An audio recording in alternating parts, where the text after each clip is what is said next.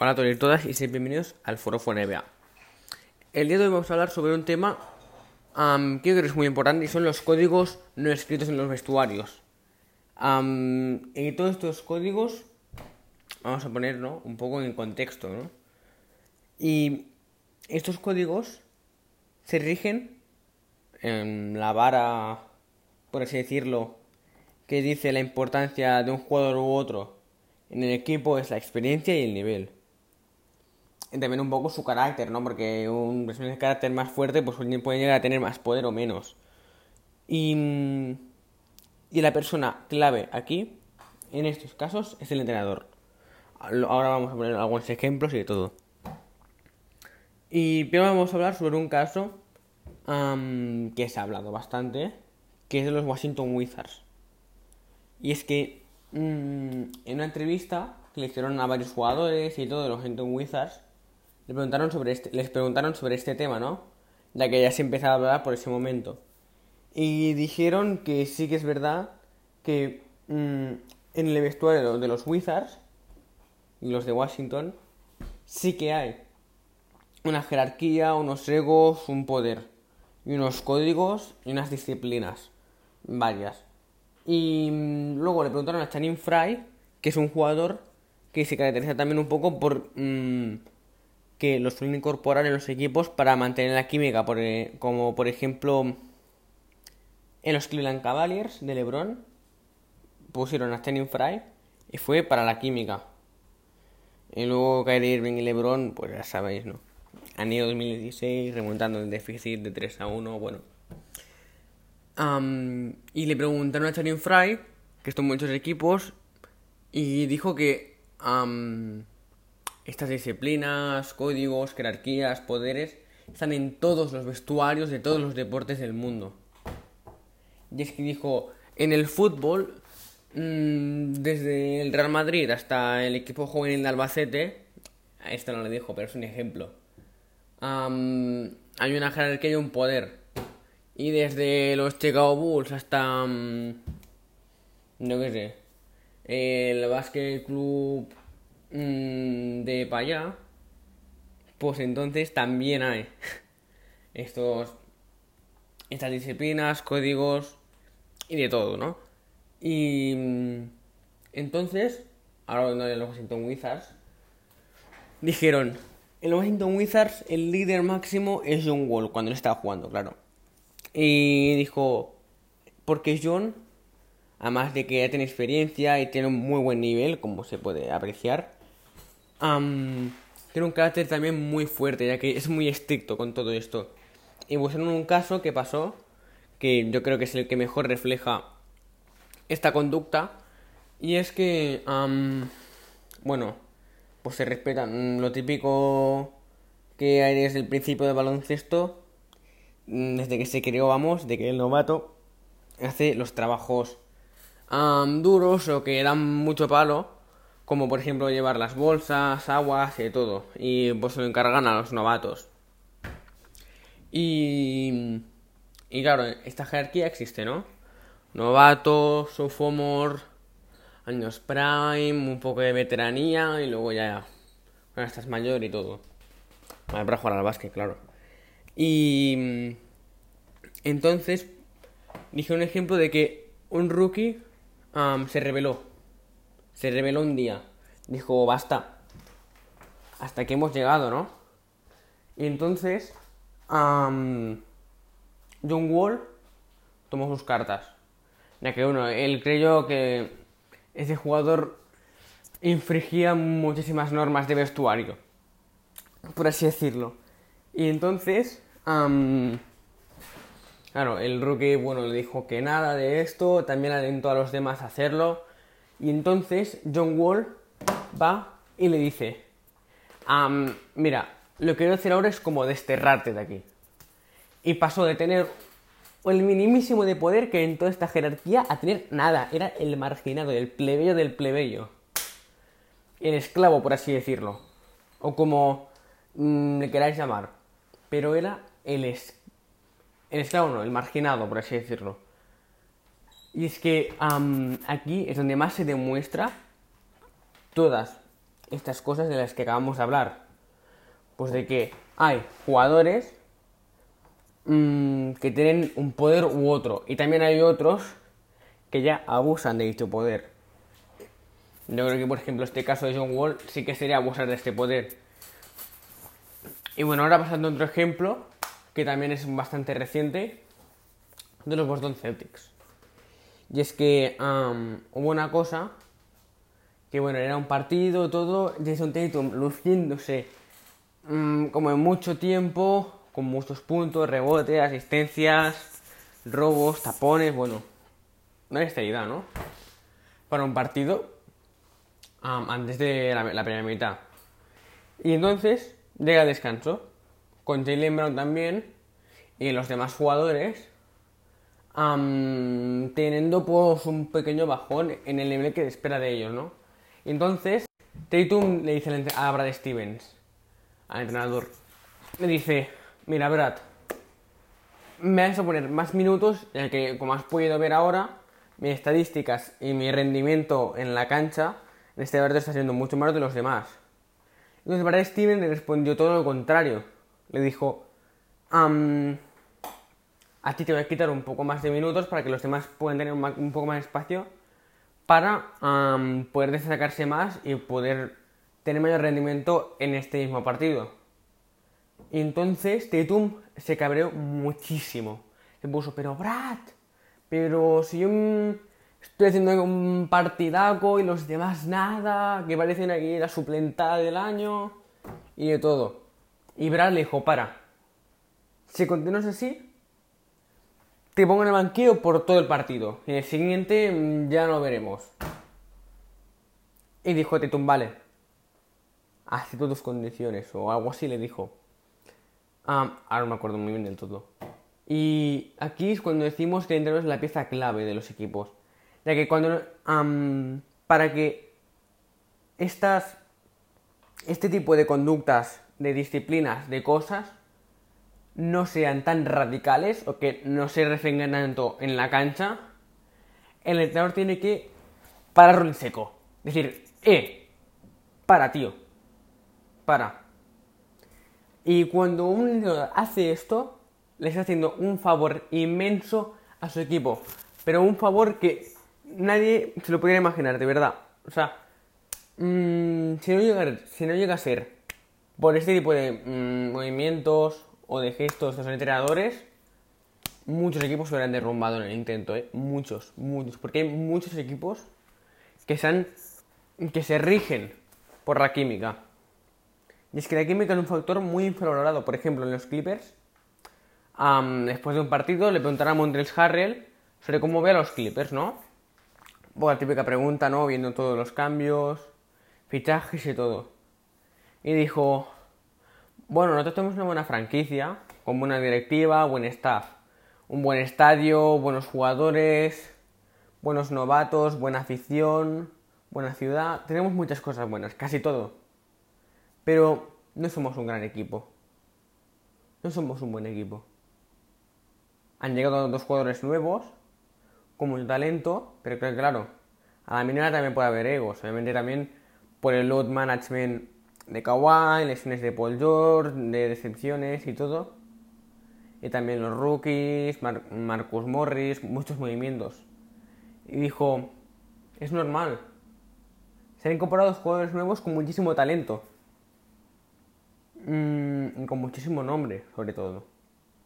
Rookies, movimientos en general de mercado. Y la química no está bien. La química no es del todo. Los dos jugadorazos, bueno, se llevan bien, pero tampoco tanto.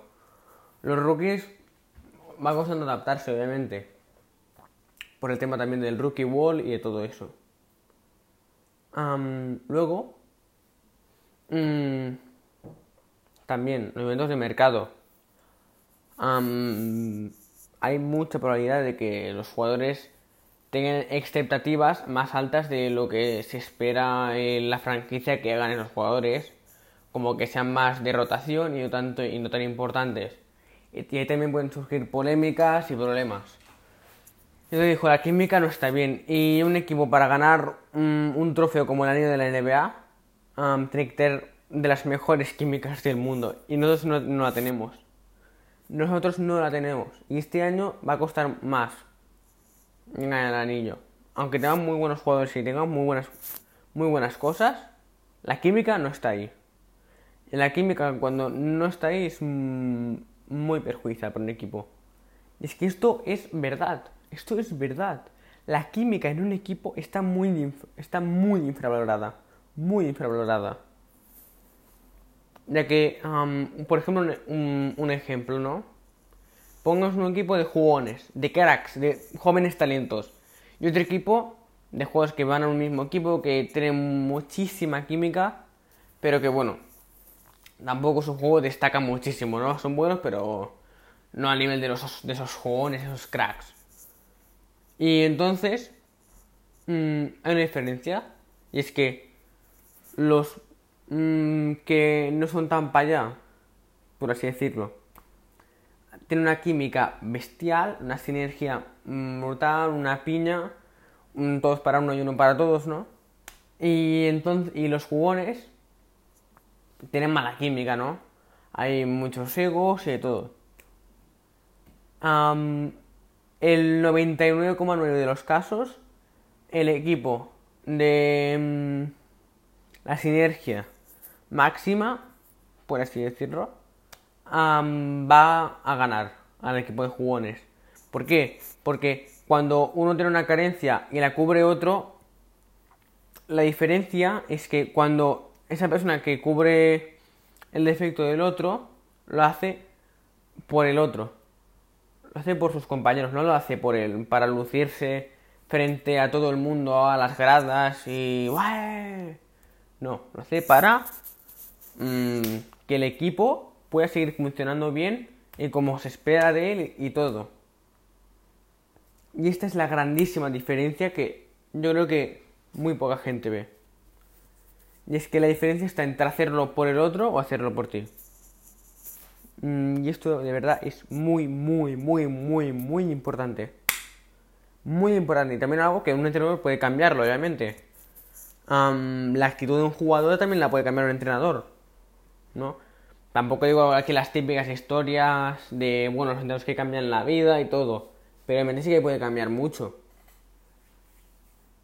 Y, por ejemplo, por ejemplo, el Barça.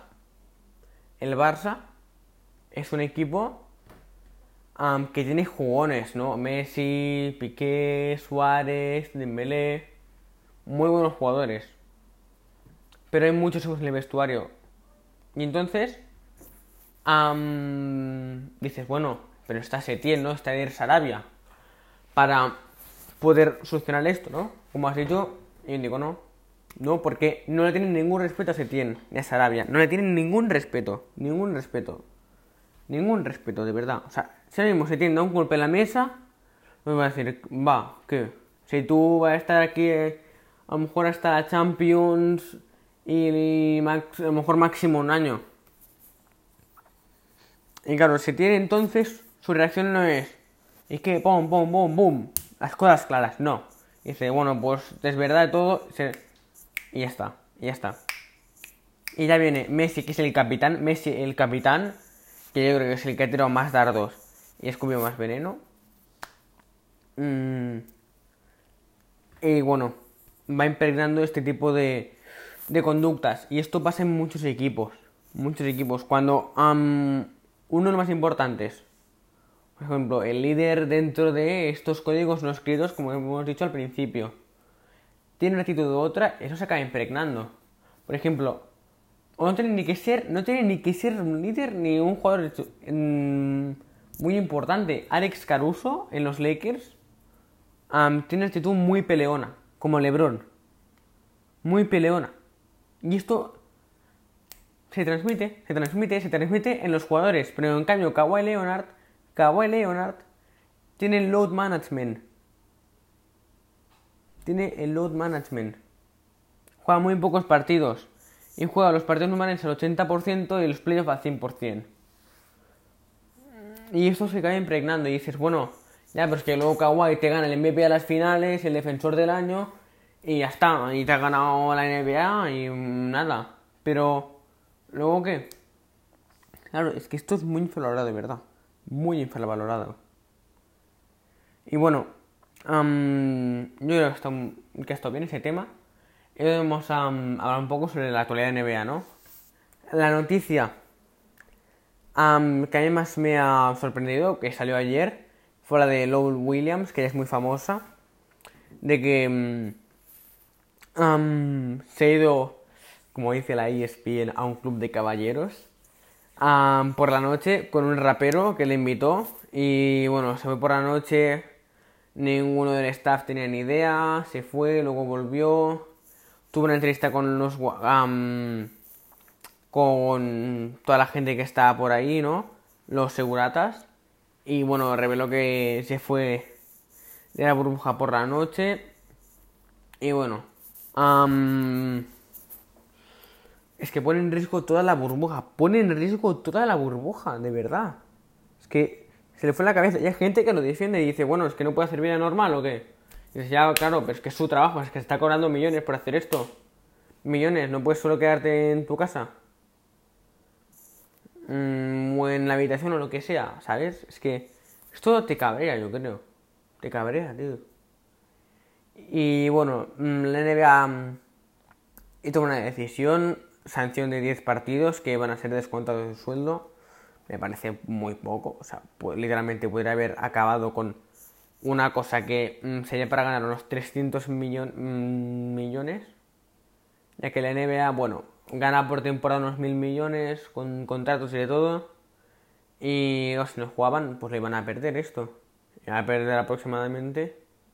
No, no, me explico mal. Ella gana mucho más por temporada, pero si no jugaban esto pequeño trozo, perdían mil millones. Y claro, pues han querido, mmm, con toda esa burbuja, coger un poco. Y bueno, es que pone en peligro todo esto. ¿Y la sanción qué es?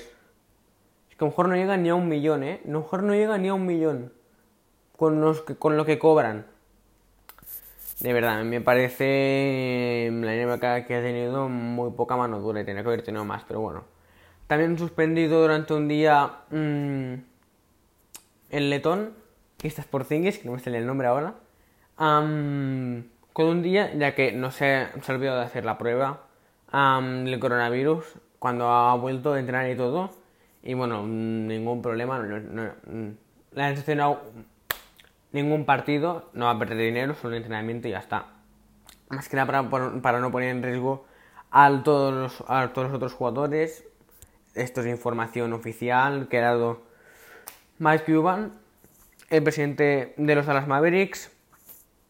Y hasta luego también Zion Williamson, que decían que iba a abandonar la burbuja, pero al final ha habido una negociación entre Pelicans y Zion y al final han conseguido que vuelva. Y bueno, estos días yo creo que va a ser un poco, va a ser, va a ser muy movido. La verdad que estamos a dos días de que vuelva la NBA ya los partidos de playoff. Y va a ser muy interesante ver lo que va pasando y todo. Pero bueno, yo creo que, los jugadores van a ir adaptándose. Van a haber casos de coronavirus segurísimo. también van a haber varios problemas con modelo Williams, seguramente. Y bueno, van a ir subiendo varias cosas, pero ya por agosto, mm, principios de, por mitad de agosto ya están todos acostumbrados, yo creo. Y bueno, también ya hablando sobre el podcast en sí, mm, ahora quiero tomar una cosa, ¿no? Que no sé cómo lo veréis y todo, ya tenéis el link de las respuestas en la descripción del podcast.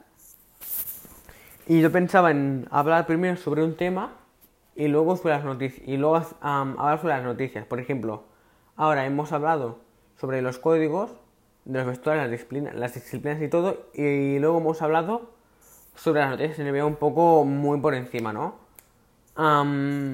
así que, bueno, decidme qué os parece y todo. Y ya está. Hasta aquí el episodio de hoy. Adiós.